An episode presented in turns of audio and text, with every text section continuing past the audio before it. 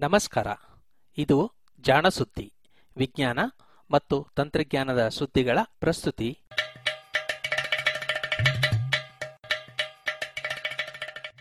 ಬೂಸಿನ ಬಲೆಗೆ ಬೀಳದ ಕಡಲೆಕಾಯಿ. ಸಂಜೆ ಕಾಫಿಯ ಜೊತೆಗೆ ಹಾಟ್ ಚಿಪ್ಸ್ ಅಂಗಡಿಯಿಂದ ತಂದ ಒಂದಿಷ್ಟು ಕುರುಕಲು ಕಡಲೆ ಬೀಜ ಮೆಲ್ಲುವುದು ಯಾರಿಗ್ ತಾನೇ ಇಷ್ಟ ಇಲ್ಲ. ಕಾಫಿಯ ಜೊತೆಗೆ ಕಡಲೆ ಬೀಜದ ಖಾರದ ರುಚಿ ಕೂಡ ಅಹಾ ಎನ್ನುವಂತಿರುತ್ತದೆ. ಇಂತಹ ಸೊಗಸಾದ ಅನುಭವವನ್ನು ಕೆಡಿಸಲು ಒಂದು ಕಹಿ ಕಡಲೆ ಬೀಜ ಇದ್ದರೆ ಸಾಕು. ಅಲ್ಲವೇ, ಕಾಫಿ ಮತ್ತು ಕಡಲೆಯ ಮಜವನ್ನೆಲ್ಲ ಓಡಿಸಿಬಿಡುತ್ತದೆ ಕಹಿ ಕಡಲೆ ಬೀಜಕ್ಕೆ ಕಾರಣ ನೆಲಗಡಲೆಗೆ ಹೊತ್ತಿಕೊಳ್ಳುವ ಆಸ್ಪರ್ಜಿಲ್ಲಸ್ ಎನ್ನುವ ಒಂದು ಬಗೆಯ ಬೂಸು. ಈಗ ಹೈದರಾಬಾದಿನಲ್ಲಿರುವ ಎಕ್ರಿಸಾಟ್ ಸಂಸ್ಥೆಯ ವಿಜ್ಞಾನಿಗಳು ಈ ಬೂಸಿನ ಬಲೆಗೆ ಬೀಳದ ಕಡಲೆ ತಳಿಯನ್ನು ರೂಪಿಸಿದ್ದಾರಂತೆ. ಈ ಸುದ್ದಿಯನ್ನು ಪ್ಲಾಂಟ್ ಬಯೋಟೆಕ್ನಾಲಜಿ ಜರ್ನಲ್ ಪತ್ರಿಕೆ ಇತ್ತೀಚೆಗೆ ವರದಿ ಮಾಡಿದೆ. ಆಸ್ಪರ್ಜಿಲ್ಲಸ್ ಬೂಸು ನೆಲದಲ್ಲಿ ಸಹಜವಾಗಿಯೇ ಸಮೃದ್ಧವಾಗಿ ಬೆಳೆಯುವಂತಹ ಒಂದು ಜೀವಿ. ಇನ್ನು ನೆಲದಡಿಯಲ್ಲಿಯೇ ಬೆಳೆಯುವ ನೆಲಗಡಲೆಯನ್ನು ಇದು ತಾಕದಿದ್ದೀತೆ ಎಷ್ಟೇ ಜಾಗ್ರತೆ ವಹಿಸಿದರೂ ಈ ಸೋಂಕಿಲ್ಲದಂತೆ ನೆಲಗಡಲೆಯನ್ನು ಬೆಳೆಸುವುದು ಕಷ್ಟ. ಆಸ್ಪರ್ಜಿಲ್ಲಸಿನ ಸೋಂಕಷ್ಟೇ ಇದ್ದರೆ ಪರವಾಗಿರಲಿಲ್ಲ. ಆದರೆ ಈ ಬೂಸು ಅಫ್ಲಟಾಕ್ಸಿನ್ ಎನ್ನುವ ವಿಷವನ್ನೂ ಸುರಿಸುತ್ತದೆ. ಈ ವಿಷ ಕಹಿಯಷ್ಟೇ ಅಲ್ಲ ಕ್ಯಾನ್ಸರ್ ಅನ್ನು ತರುತ್ತದೆ. ಇದೇ ಅಪಾಯ. ಹಾಗಿದ್ದರೆ ಈ ಬೂಸನ್ನು ದೂರವಿಡುವ ಉಪಾಯಗಳಿಲ್ಲವೇ ಎನ್ನಬೇಡಿ. ಇವೆ ಈ ವಿಷವನ್ನು ಸುರಿಯದ ಆಸ್ಪರ್ಜಿಲ್ಲಸ್ ಹಾಗೂ ಅದೇ ಬಗೆಯ ಇತರೆ ಬೂಸುಗಳನ್ನು ನೆಲಕ್ಕೆ ಸುರಿಯಬಹುದು. ಇವು ವಿಷ ಸುರಿಯುವ ಬೂಸಿನ ಜೊತೆಗೆ ಸ್ಪರ್ಧಿಸಿ ಅದರ ಪ್ರಮಾಣವನ್ನು ಕಡಿಮೆ ಮಾಡುತ್ತವೆ. ಅಥವಾ ಬೂಸನ್ನು ಕೊಲ್ಲುವ ರಾಸಾಯನಿಕಗಳನ್ನೂ ಬಳಸಬಹುದು. ಇದು ಆಗದಿದ್ದರೆ ಕಡಲೆ ಬೀಜವನ್ನು ಹುರಿದೋ, ಬೇಯಿಸಿಯೋ, ಒಣಗಿಸಿಯೋ ತಿಂದರೆ ಬೂಸಿನ ವಿಷವನ್ನು ಅದರ ಪರಿಣಾಮವನ್ನು ಕುಗ್ಗಿಸಬಹುದು. ಆದರೂ ಹಸಿ ಬೀಜವನ್ನು ಬಳಸುವ ಎಣ್ಣೆಯಲ್ಲಿ, ಇತರೆ ಪದಾರ್ಥಗಳಲ್ಲಿ ಹಾಗೂ ಕಡಲೆ ಹಿಂಡಿಯಲ್ಲಿ ಈ ವಿಷ ಇದ್ದೇ ಇರುತ್ತದೆ. ಅಲ್ಲಿಂದ ಮತ್ತೆ ನಮ್ಮ ಒಡಲಿಗೆ ಕರಿದ ಪದಾರ್ಥಗಳ ಮೂಲಕವೋ, ಹಸುವಿನ ಹಾಲಿನ ಮೂಲಕವೋ ಬಂದರೂ ಅಚ್ಚರಿಯಿಲ್ಲ. ಬೂಸನ್ನಷ್ಟೇ ದೂರವಿಡುವ ಕಡಲೆ ತಳಿ ಇದ್ದರೆ ಎಷ್ಟು ಚೆನ್ನ. ಅಲ್ಲವೇ, ಈ ಯಾವ ಉಪಾಯಗಳೂ ಬೇಕಿಲ್ಲ. ಹೈದರಾಬಾದಿನ ಇಕ್ರಿಸಾಟ್ ಸಂಸ್ಥೆಯ ಪೂಜಾ ಭಟ್ನಾಗರ್ ತಮ್ಮ ಅಮೆರಿಕೆಯ ಸಹೋದ್ಯೋಗಿಗಳ ಜೊತೆಗೂಡಿ ಹೀಗೊಂದು ತಳಿಯನ್ನು ರೂಪಿಸಿದ್ದಾರೆ. ಇದಕ್ಕೆ ಇವರು ಕುಲಾಂತರಿ ತಂತ್ರಜ್ಞಾನವನ್ನು ಬಳಸಿದ್ದಾರೆ ಅನ್ನೋದು ವಿಶೇಷ. ಇವರು ಮಾಡಿರೋದು ಇಷ್ಟೇ. ಮೊದಲಿಗೆ ಬೂಸಿನ ಕಾಟವನ್ನು ತಡೆಯಲು ಕಡಲೆಯಲ್ಲಿಯೇ ಇರುವಂತಹ ರಕ್ಷಣಾ ವ್ಯವಸ್ಥೆ ಏನಿದೆ ಅದನ್ನ ಬಲಪಡಿಸಿದ್ದಾರೆ. ನೆಲಗಡಲೆ ಸಹಜವಾಗಿಯೇ ಬೂಸಿನ ಸೋಂಕನ್ನು ವಿರೋಧಿಸುವ ಕೆಲವು ರಾಸಾಯನಿಕಗಳನ್ನು ಸ್ರವಿಸುತ್ತದೆ. ಕುಲಾಂತರಿ ತಂತ್ರಜ್ಞಾನವನ್ನು ಬಳಸಿ ಈ ರಾಸಾಯನಿಕಗಳನ್ನು ಸೃಷ್ಟಿಸುವ ಜೀನುಗಳು ಇನ್ನಷ್ಟು ಕಾರ್ಯಪ್ರವೃತ್ತವಾಗುವಂತೆ ಇವರು ಮಾಡಿದ್ದಾರೆ. ಇದು ಬೂಸಿನ ಸೋಂಕನ್ನು ಕಡಿಮೆ ಮಾಡುತ್ತದೆ. ಏನೋಪ್ಪ, ಇಷ್ಟೆಲ್ಲ ಮಾಡಿದ ಮೇಲೂ ಬೂಸು ಸೋಂಕಿದರೆ ಎನ್ನುತ್ತೀರಾ? ಪೂಜಾ ಅವರ ತಂಡ ಅದಕ್ಕೂ ಒಂದು ಉಪಾಯ ಹೂಡಿದೆ. ಕುಲಾಂತರಿ ತಂತ್ರವನ್ನೇ ಬಳಸಿ ಕಡಲೆಕಾಯಿಯೇ ಆಸ್ಪರ್ಜಿಲ್ಲಸ್ ಅಫ್ಲಟಾಕ್ಸಿನ್ ತಯಾರಿಸಿದಂತೆ ತಡೆಯುವ ಉಪಾಯವನ್ನು ಮಾಡಿದೆ. ಈ ರಾಸಾಯನಿಕ ಅಫ್ಲಟಾಕ್ಸಿನ್ ತಯಾರಿಕೆಯಲ್ಲಿ ತೊಡಗಿಕೊಳ್ಳುವ ಬೂಸಿನ ಜೀನುಗಳನ್ನು ನಿಷ್ಕ್ರಿಯಗೊಳಿಸುತ್ತದೆ. ಈ ಜೀನ್ಗಳನ್ನು ಕಡಲೆಕಾಯಿಯಲ್ಲೇ ಜಾಗೃತಗೊಳಿಸಿದ್ದಾರೆ. ಇದರಿಂದಾಗಿ ಕಡಲೆಕಾಯಿಗೆ ಬೂಸು ತಾಗಿದರೂ ಅಫ್ಲಟಾಕ್ಸಿನ್ ಕೂಡುವುದಿಲ್ಲ. ಹೀಗೆ ಕುಲಾಂತರಿಸಿದ ಕಡಲೆ ಬೀಜಗಳನ್ನು ಪರೀಕ್ಷಿಸಿದಾಗ ಈ ರಾಸಾಯನಿಕಗಳ ತಯಾರಿಕೆ ಹೆಚ್ಚಾದಷ್ಟು ಬೀಜದಲ್ಲಿ ಅಪ್ಲಟಾಕ್ಸಿನ್ ಸಂಗ್ರಹ ಕುಗ್ಗಿರುವುದನ್ನು ಇವರು ಗಮನಿಸಿದ್ದಾರೆ. ಒಟ್ಟಾರೆ ಈ ತಂತ್ರದಿಂದ ಬೂಸನ್ನೂ ಬೊಗ್ಗು ಬಡಿಯಬಹುದು ಅದರ ವಿಷವನ್ನು ತಡೆಗಟ್ಟಬಹುದು. ಹೀಗೆ ಒಂದು ಬೂಸನ್ನು ಬಗ್ಗು ಬಡಿಯುವ ನೆಲಗಡಲೆ ತಳಿ ಸಿದ್ಧವಾಗಿದೆ. ಈ ತಳಿಯು ಉಳಿದ ಕಡಲೆ ತಳಿಗಳ ಹಾಗೆಯೇ ಸಾಕಷ್ಟು ಇಳುವರಿ ಕೊಡುತ್ತದೆಯೋ ಇಲ್ಲವೋ ಗೊತ್ತಿಲ್ಲ. ಅದು ಗೊತ್ತಾಗುವವರೆಗೂ ಕಹಿ ಕಡಲೆ ಬೀಜ ಬಾಯಿಗೆ ಸಿಕ್ಕೇ ಸಿಗುತ್ತದೆ.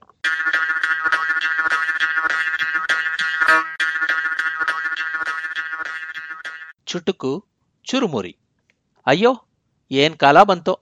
ನಾವೆಲ್ಲ ಮೂಳೆ ಮುರಿಯೋ ಹಾಗೆ ದುಡಿತಾ ಇದ್ವು. ಈಗ್ನವ್ರು ನೋಡಿ ಬರೀ ಮೈಗಳ್ರು. ಮನೆಯಲ್ಲಿ ಯಾರಾದರೂ ಹಿರಿಯರು ಇದ್ರೆ ಈ ಮಾತನ್ನು ಕೇಳೇ ಇರುತ್ತೀವಿ. ಅವರು ಹೀಗೆಂದಾಗ, ಅದಕ್ಕೆ ಪುರಾವೆ ಏನು? ಎಂದು ಯಾರಾದರೂ ಕೇಳಿದರೆ, ಖಂಡಿತ ಅವರನ್ನ ತಲಹರಟೆ ಅಂತಲೋ, ಅಹಂಕಾರಿ ಅಂತಲೋ, ದೊಡ್ಡವರನ್ನು ಹಾಗೆಲ್ಲ ಪ್ರಶ್ನೆ ಮಾಡಬಾರದು ಎಂದೆಲ್ಲ ಗದರಿಸಿ ಕಳಿಸಿರುತ್ತಾರೆ. ನಿಜ. ಬೆಳಗ್ಗೆದ್ದು ಮಕ್ಕಳನ್ನು ಶಾಲೆಗೆ ಕಳಿಸಿ ಬಸ್ಸು ಹಿಡಿದು ಕೂಲಿಗೋ ಉದ್ಯೋಗಕ್ಕೋ ಓಡುವ ತರಾತುರಿಯಲ್ಲಿ ಅವರನ್ನು ನಾವು ಈ ರೀತಿ ಪ್ರಶ್ನಿಸುವುದಿಲ್ಲ. ಆದರೆ ಒಳಗೊಳಗೆ ಅವರ ಕಾಲದಲ್ಲಿ ಇಷ್ಟೆಲ್ಲ ಓಡಾಟವಿತ್ತೆ ಇರಲಿಲ್ಲವಲ್ಲ, ಜೀವನ ಬಹಳ ಆರಾಮವಾಗಿತ್ತು ಎಂದು ಖಂಡಿತ ಗೊಣಗಿರುತ್ತೀವಿ. ಆದರೆ ವಿಜ್ಞಾನಿಗಳು ಹಾಗಲ್ಲ. ಯಾವುದಕ್ಕೂ ಪುರಾವೆ ಏನು ಎಂದು ಕೇಳಿಯೇ ಬಿಡುತ್ತಾರೆ. ಅಲ್ಲ, ಅಜ್ಜಿಯರ ಕಾಲದಲ್ಲಿ ಅವರು ಮೂಳೆ ಮುರಿಯುವ ಹಾಗೆ ದುಡಿಯುತ್ತಿದ್ದರು ಅನ್ನುವುದಕ್ಕೆ ಅವರ ಮಾತಿನ ಹೊರತು ಬೇರೆ ಪುರಾವೆ ಇರಬಹುದೇ? ಮೂವತ್ತು ನಲವತ್ತು ವರ್ಷ ಹಿಂದಿನ ತಲೆಮಾರಿನ ಬಗ್ಗೆಯೇ ಇಷ್ಟೊಂದು ಅನುಮಾನ ಇರುವಾಗ ಸಾವಿರಾರು ವರ್ಷ ಹಿಂದೆ ಇದ್ದವರು ಮೈಗಳ್ಳರೋ, ಮೈ ಮುರಿದು ದುಡಿಯುತ್ತಿದ್ದವರು ಎನ್ನುವುದನ್ನು ತಿಳಿಯಲಾಲಿತೆ. ಯಾಕಾಗುವುದಿಲ್ಲ? ಖಂಡಿತ ಸಾಧ್ಯ ಎನ್ನುತ್ತದೆ ಸೈನ್ಸ್ ಅಡ್ವಾನ್ಸಸ್ ಪತ್ರಿಕೆಯಲ್ಲಿ ಮೊನ್ನೆ ಪ್ರಕಟವಾದ ಒಂದು ಸಂಶೋಧನೆ. ಐದು ಸಾವಿರ ವರ್ಷಗಳ ಹಿಂದೆ ಮಹಿಳೆಯರು ಇಂದಿನವರಿಗಿಂತಲೂ ಹೆಚ್ಚು ದೈಹಿಕ ಶ್ರಮವನ್ನು ಪಡುತ್ತಿದ್ದರು ಎಂದು ಈ ಸಂಶೋಧನೆ ಹೇಳುತ್ತದೆ.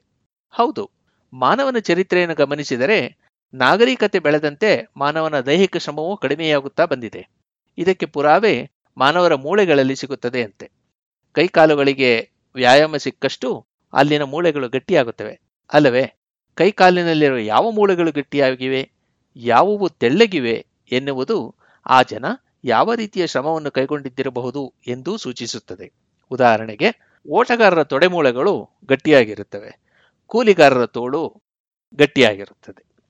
ಈ ಅಂಶಗಳನ್ನೇ ಆಧಾರವಾಗಿಟ್ಟುಕೊಂಡು ನಮ್ಮ ಪೂರ್ವಜರು ಎಂತಹ ಶ್ರಮಜೀವಿಗಳಾಗಿದ್ದರು ಎನ್ನುವುದನ್ನು ಊಹಿಸಬಹುದೇ? ಈ ಪ್ರಶ್ನೆಯನ್ನ ಇಂಗ್ಲೆಂಡಿನ ಕೇಂಬ್ರಿಡ್ಜ್ ವಿಶ್ವವಿದ್ಯಾನಿಲಯದ ಅಲಿಸನ್ ಮೆಕಿಂತೋಷ್ ಹಾಗೂ ಕೆನಡಾದಲ್ಲಿರುವ ಆಕೆಯ ಸಹೋದ್ಯೋಗಿಗಳು ಕೇಳಿದ್ದಾರೆ. ಉತ್ತರಕ್ಕಾಗಿ ಇವರೇನ್ ಮಾಡಿದ್ದಾರೆ?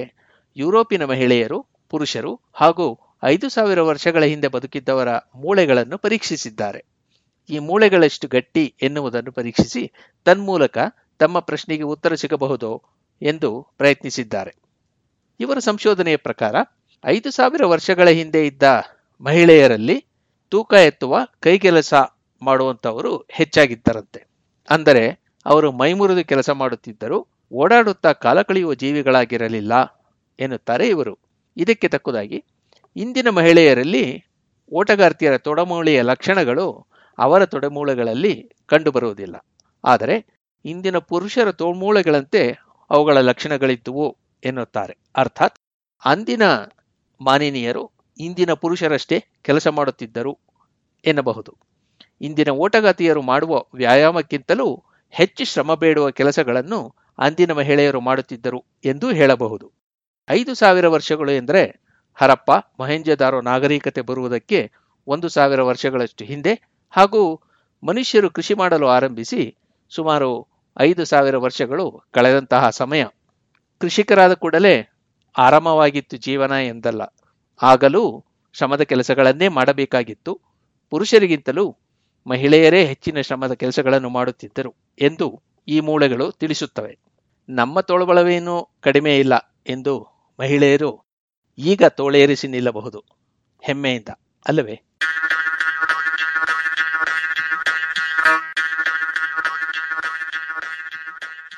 ಕೊಕ್ಕಿನೊಳಗಿದೆ. ಬಾತುಕೋಳಿಯ ಕೈ. ಬಾತುಕೋಳಿ ಕಮಲದೊಟ್ಟಿಗೆ ಕೆಸರಿನಲ್ಲಿ ವಾಸಿಸುವ ಹಕ್ಕಿ. ಇದರ ನಂಟ ಹಂಸವೂ ಅಷ್ಟೇ. ಈ ನೀರು ಹಕ್ಕಿಗಳು ಹಾಲನ್ನು ನೀರನ್ನು ಬೇರೆ ಬೇರೆ ಮಾಡುತ್ತವೆ ಎನ್ನುವ ಪ್ರತೀತಿ ಇದೆ. ಇದು ಎಷ್ಟರ ಮಟ್ಟಿಗೆ ನಿಜವೋ ಗೊತ್ತಿಲ್ಲ. ಆದರೆ ಒಂದಂತೂ ಸತ್ಯ. ಈ ಹಕ್ಕಿಗಳಿಗೆ ನೀರನ್ನು ಶೋಧಿಸದೆ, ಸೋಸದೆ ವಿಧಿಯಿಲ್ಲ ನೀರನ್ನು ಸೋಸಿಯಲ್ಲದೆ ಅವು ಆಹಾರ ಪಡೆಯುವುದು ಸಾಧ್ಯವೇ ಇಲ್ಲ. ಏಕೆಂದರೆ ಅವು ಬಾಳುವ ಕೆಸರಿನಲ್ಲಿ ಏನಿದೆಯೋ ಏನಿಲ್ಲವೋ ಕಣ್ಣಿಗಂತೂ ಗೊತ್ತಾಗುವುದಿಲ್ಲ. ಅದಕ್ಕೆ ಬಾತು ಹಂಸಗಳು ಕೆಸರನ್ನು ಕೆದಕಿ ಕೆದಕಿ ಕುಕ್ಕಿ ಆಹಾರ ಹುಡುಕುತ್ತವೆ. ಇವು ಕೆದಕಿ ಬೆದಕಿ ನೋಡುವುದು ನಾಯಿಗಳು ಮಾಡುವ ಹಾಗೆ ಆಹಾರವನ್ನು ಮೂಸುವುದಕ್ಕೋ ಅಥವಾ ನಮ್ಮ ನಿಮ್ಮ ಹಾಗೆ ತಟ್ಟಿ ಚುಚ್ಚಿ ಇದು ಆಹಾರ, ಇದು ಅಲ್ಲ ಎಂದು ನಿರ್ಧರಿಸುತ್ತವೆಯೋ? ಈ ಪ್ರಶ್ನೆಗೆ ಉತ್ತರ ಹೇಳುವುದು ಸುಲಭ ಅಲ್ಲ. ಇವು ವಾಸನೆಯನ್ನು ಗ್ರಹಿಸಿ ಆಹಾರವನ್ನು ದೊರಕಿಸಿಕೊಳ್ಳುತ್ತವೆ ಅನ್ನೋಣ ಅಂದರೆ ಆಹಾರಕ್ಕಾಗಿ ಇವು ಮುಳುಗು ಹಾಕಬೇಕು. ಆಗ ಮೂಗಿನಲ್ಲಿ ನೀರು ತುಂಬಿಕೊಂಡಿರುತ್ತದೆಯೇ ಹೊರತು ವಾಸನೆಯಲ್ಲ. ಇನ್ನು ಇವುಗಳ ಕೊಕ್ಕು ನಮ್ಮ ಅಥವಾ ನಾಯಿಯ ಮೂಗಿನಂತೆಯೂ ಇಲ್ಲ. ಹೀಗಾಗಿ ಇವು ಬಹುಶಃ ಸ್ಪರ್ಶಜ್ಞಾನದಿಂದ, ಅಂದರೆ ಆಹಾರವನ್ನು ಕುಕ್ಕಿ, ಚುಚ್ಚಿ, ಕಚ್ಚಿ, ಹಿಸಿದು ಗುರುತಿಸಬಹುದು ಎಂದು ಊಹಿಸಬೇಕಷ್ಟೆ. ಹೀಗೆಂದು ಅಮೆರಿಕೆಯ ಯುಎಲ್ ವಿಶ್ವವಿದ್ಯಾನಿಲಯದ ನರವಿಜ್ಞಾನಿ ಸ್ವೆತಾಸ್ಲವ್ ಬಾಗ್ರಿಯನ್ಸೆ ಮತ್ತು ಸಂಗಡಿಗರು ಗುರುತಿಸಿದ್ದಾರೆ. ಸ್ಪರ್ಶಜ್ಞಾನ ಅಂದರೆ ಮತ್ತೇನಲ್ಲ ಅತಿ ಸೂಕ್ಷ್ಮ ಒತ್ತಡದ ಬಿಂದುಗಳನ್ನು ಗುರುತಿಸುವ ಸಾಮರ್ಥ್ಯ.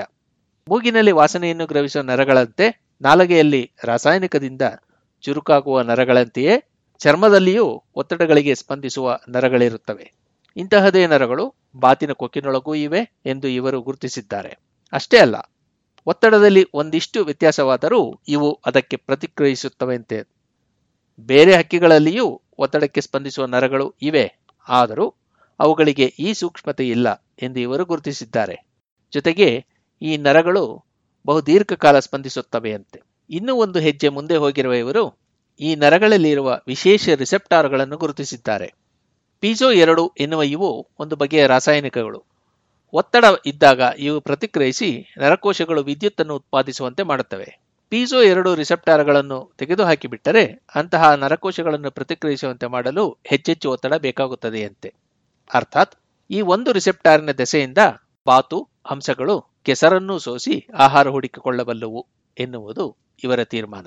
ಈ ಶೋಧದ ವಿವರಗಳನ್ನು ಪಿಎನ್ಎಎಸ್ ಪತ್ರಿಕೆ ಪ್ರಕಟಿಸಿದೆ.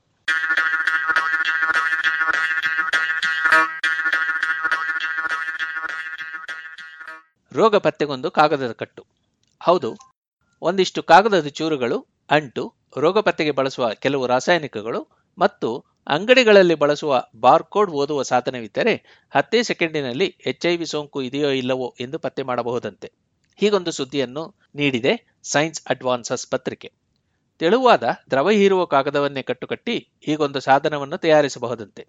ಈ ಮ್ಯಾಜಿಕ್ ಮಾಡಿದವರು ಚೀನಾದ ಬೈಜಿಂಗ್ ಎಂಜಿನಿಯರಿಂಗ್ ರಿಸರ್ಚ್ ಸೆಂಟರ್ನ ವಿಜ್ಞಾನಿ ವಿ ಚಾಂಗ್. ರೋಗಗಳು ಒಂದೊಂದಕ್ಕೂ ಒಂದೊಂದು ವಿಶಿಷ್ಟ ಲಕ್ಷಣ ಇದ್ದಲ್ಲಿ ರೋಗ ಪತ್ತೆ ಮಾಡುವುದು ಸುಲಭ. ಆದರೆ ಮಾರಕ ಎನಿಸುವಂತಹ dengue HIV H one N one, ಮಿದುಳು ಜ್ವರ, ಇವುಗಳೆಲ್ಲವೂ ಕೂಡ ಹೆಚ್ಚು ಕಡಿಮೆ ಸಾಮಾನ್ಯ ನೆಗಡಿಯ ಲಕ್ಷಣಗಳನ್ನೇ ತೋರಿಸುತ್ತವೆ. ಇದು ಮೊದಲನೇ ಸಮಸ್ಯೆ. ಹೀಗಾಗಿ ಪ್ರತಿಯೊಂದರ ರೋಗ ಪತ್ತೆಗೂ ಬೇರೆಯದೇ ಉಪಾಯಗಳು ಬೇಕು. ಇನ್ನು ದೇಹದಲ್ಲಿರುವ ರೋಗಾಣುಗಳನ್ನು, ಅವುಗಳ ಅವಶೇಷಗಳನ್ನು ಅಥವಾ ಅವು ಸ್ರವಿಸಿದ ವಿಷಯಗಳನ್ನು ಹುಡುಕಿ ರೋಗ ಪತ್ತೆ ಮಾಡಬಹುದು. ಆದರೆ ಇವೆಲ್ಲವೂ ಮಣಗಟ್ಟಲೇ ಇರುವುದಿಲ್ಲ. ಇದು ಎರಡನೇ ಸಮಸ್ಯೆ. ಅಂದರೆ ಬಣವಿಯಲ್ಲಿ ಸೂಜಿಯನ್ನು ಹುಡುಕಿದಂತೆ ಇವನ್ನು ಹುಡುಕಬೇಕಾಗುತ್ತದೆ. ಜೊತೆಗೆ ಒಂದೇ ಮಂತ್ರದಿಂದ ಎಲ್ಲ ರೋಗಗಳ ಪತ್ತೆಯೂ ಸಾಧ್ಯವಿಲ್ಲ. ಮತ್ತು ಒಂದು ಸಮಸ್ಯೆ ಎಂದರೆ, ಕೆಲವು ರೋಗಾಣುಗಳು ಇವೆಯೋ ಇಲ್ಲವೋ ಎಂದು ತಿಳಿಯಬೇಕಾದರೆ ಅವನ್ನು ವಿಶೇಷ ಪರಿಸರದಲ್ಲಿಯೇ ಬೆಳೆಸಬೇಕು. ಇದಕ್ಕೆ ಹಲವು ದಿನಗಳೇ ಹಿಡಿಯಬಹುದು.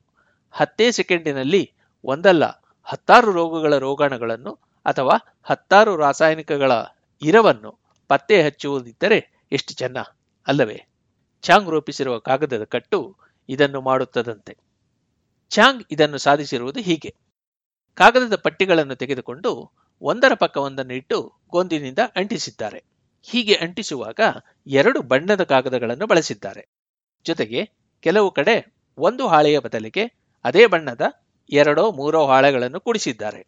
ಹೀಗೆ ಮಾಡಿದಾಗ ಪ್ಯಾಕೆಟ್ಟುಗಳ ಮೇಲೆ ಇರುವ ಬಾರ್ ಕೋಡಿನಂತೆ ಕಾಣುವ ಪೇಪರ್ನ ಕಟ್ಟು ತಯಾರಾಗುತ್ತದೆ. ಬಾರ್ ಕೋಡಿನಲ್ಲಿ ದಪ್ಪ ಹಾಗೂ ತೆಳು ಗೆರೆಗಳನ್ನು ಬಳಸುವ ನಿಯಮವನ್ನೇ ಇಲ್ಲಿಯೂ ಬಳಸಿರುವುದರಿಂದ ಇದು ಕೂಡ ಬಾರ್ಕೋಡಿನಂತೆಯೇ ವರ್ತಿಸುತ್ತದೆ. ಮರವನ್ನು ಉಜ್ಜುಗೊರಳದಿಂದ ಉಜ್ಜಿ ತೆಳುವಾದ ಪಕಳೆಗಳನ್ನು ತೆಗೆಯುವ ಹಾಗೆಯೇ ಈ ಕಾಗದದ ಕಟ್ಟನ್ನು ಹರಿತವಾದ ಚಾಕುವಿನಿಂದ ಹೆರೆದು ತೆಳುವಾದ ಬಿಳಿ ಕೆಂಪು ಬಣ್ಣದ ಗೆರೆಗಳಿರುವ ತೆಳು ಪೊರೆಯಾಗಿ ಹರಿದು ಬಿಡಬಹುದು ಇಂತಹ ಕಟ್ಟನ್ನು ತಯಾರಿಸುವಾಗ ಬಿಳಿ ಕಾಗದವನ್ನು ಕೆಲವೆಡೆ ವಿಶಿಷ್ಟ ರಾಸಾಯನಿಕಗಳನ್ನಷ್ಟೇ ಗುರುತಿಸುವ ದ್ರಾವಣದೊಳಗೆ ಅದ್ದಿ ಬಳಸಿದ್ದಾರೆ. ಅನಂತರ ಕಾಗದದ ಕಟ್ಟನ್ನು ಆ ರಾಸಾಯನಿಕರುವ ತಟ್ಟೆಯೊಳಗೆ ಅದ್ದಿದ್ದಾರೆ. ಈ ರಾಸಾಯನಿಕವನ್ನು ಹೀರಿಕೊಂಡಾಗ ಬಿಳಿ ಕಾಗದಗಳು ಕೆಂಪಾಗುತ್ತವೆ. ಅಂದರೆ ಇಷ್ಟೇ, ಒಂದೇ ಕಾಗದದ ಕಟ್ಟನ್ನು ಎರಡು ಭಾಗ ಮಾಡಿ ಒಂದನ್ನು ರಾಸಾಯನಿಕದಲ್ಲಿ ಅದ್ದುವುದು, ಮತ್ತೊಂದನ್ನು ಹಾಗೆಯೇ ಹೋಲಿಕೆಗೆ ಇಡುವುದು. ಅನಂತರ ಈ ಕಾಗದದ ಕಟ್ಟುಗಳ ಬದಿಗಳನ್ನು ಅಂಗಡಿಗಳಲ್ಲಿ ಬಳಸುವ ಸಾಮಾನ್ಯ ಬಾರ್ಕೋಡ್ ಸ್ಕ್ಯಾನರ್ ಯಂತ್ರ ಬಳಸಿ ಓದುವುದು. ಎರಡೂ ಹಾಳೆಗಳನ್ನು ಹೋಲಿಸಿದಾಗ ಎಲ್ಲೆಲ್ಲಿ ರಾಸಾಯನಿಕ ಕ್ರಿಯೆ ನಡೆದಿದೆ ಎನ್ನುವುದನ್ನು ಪತ್ತೆ ಮಾಡಬಹುದು. ಏಕೆಂದರೆ ಆ ಜಾಗಗಳೆಲ್ಲವೂ ಕೆಂಪಾಗಿರುತ್ತದೆ. ಹೋಲಿಕೆ ಮಾಡುವ ಸಾಮಾನ್ಯ ಕಟ್ಟಿನಲ್ಲಿ ಅವು ಬಿಳಿಯಾಗಿರುತ್ತವೆ. ಬಾರ್ಕೋಡಿನ ವಿವಿಧ ಗೆರೆಗಳಲ್ಲಿ ವಿವಿಧ ರಾಸಾಯನಿಕಗಳನ್ನು ಹಾಕಿದಾಗ ಒಮ್ಮೆಗೆ ಹತ್ತಾರು ರಾಸಾಯನಿಕಗಳ ಇರವನ್ನು ಪತ್ತೆ ಮಾಡಬಹುದು. ಈ ಐಡಿಯಾ ಬಳಸಿ ಎಚ್ಐವಿ ಹೆಪಟೈಟಿಸ್ ಹಾಗೂ ಟ್ರೆಪನೋಮಾ ಪ್ಯಾಲಿಡಮ್ ಎನ್ನುವ ಜೀವಿಯ ಸೋಂಕು ಹತ್ತಿದವರ ರಕ್ತವನ್ನು ಇವರು ಪರಿಶೀಲಿಸಿದ್ದಾರೆ. ಇವರಲ್ಲಿ ಈ ಸೋಂಕು ಇರುವುದನ್ನು ಬಾರ್ಕೋಡು ಪತ್ತೆ ಮಾಡಿದೆ. ಇದೇ ತಂತ್ರವನ್ನು ಬಳಸಿ ಮಾದಕ ದ್ರವ್ಯಗಳನ್ನು ಬಳಸಿದವರ ರಕ್ತವನ್ನು ಆ ವಸ್ತುಗಳ ಇರುವಿಗಾಗಿ ಪರಿಶೀಲಿಸಬಹುದು. ಇದಕ್ಕೆ ಈ ಕಾಗದದ ಕಟ್ಟು ಇದ್ದರೆ ಸಾಕು.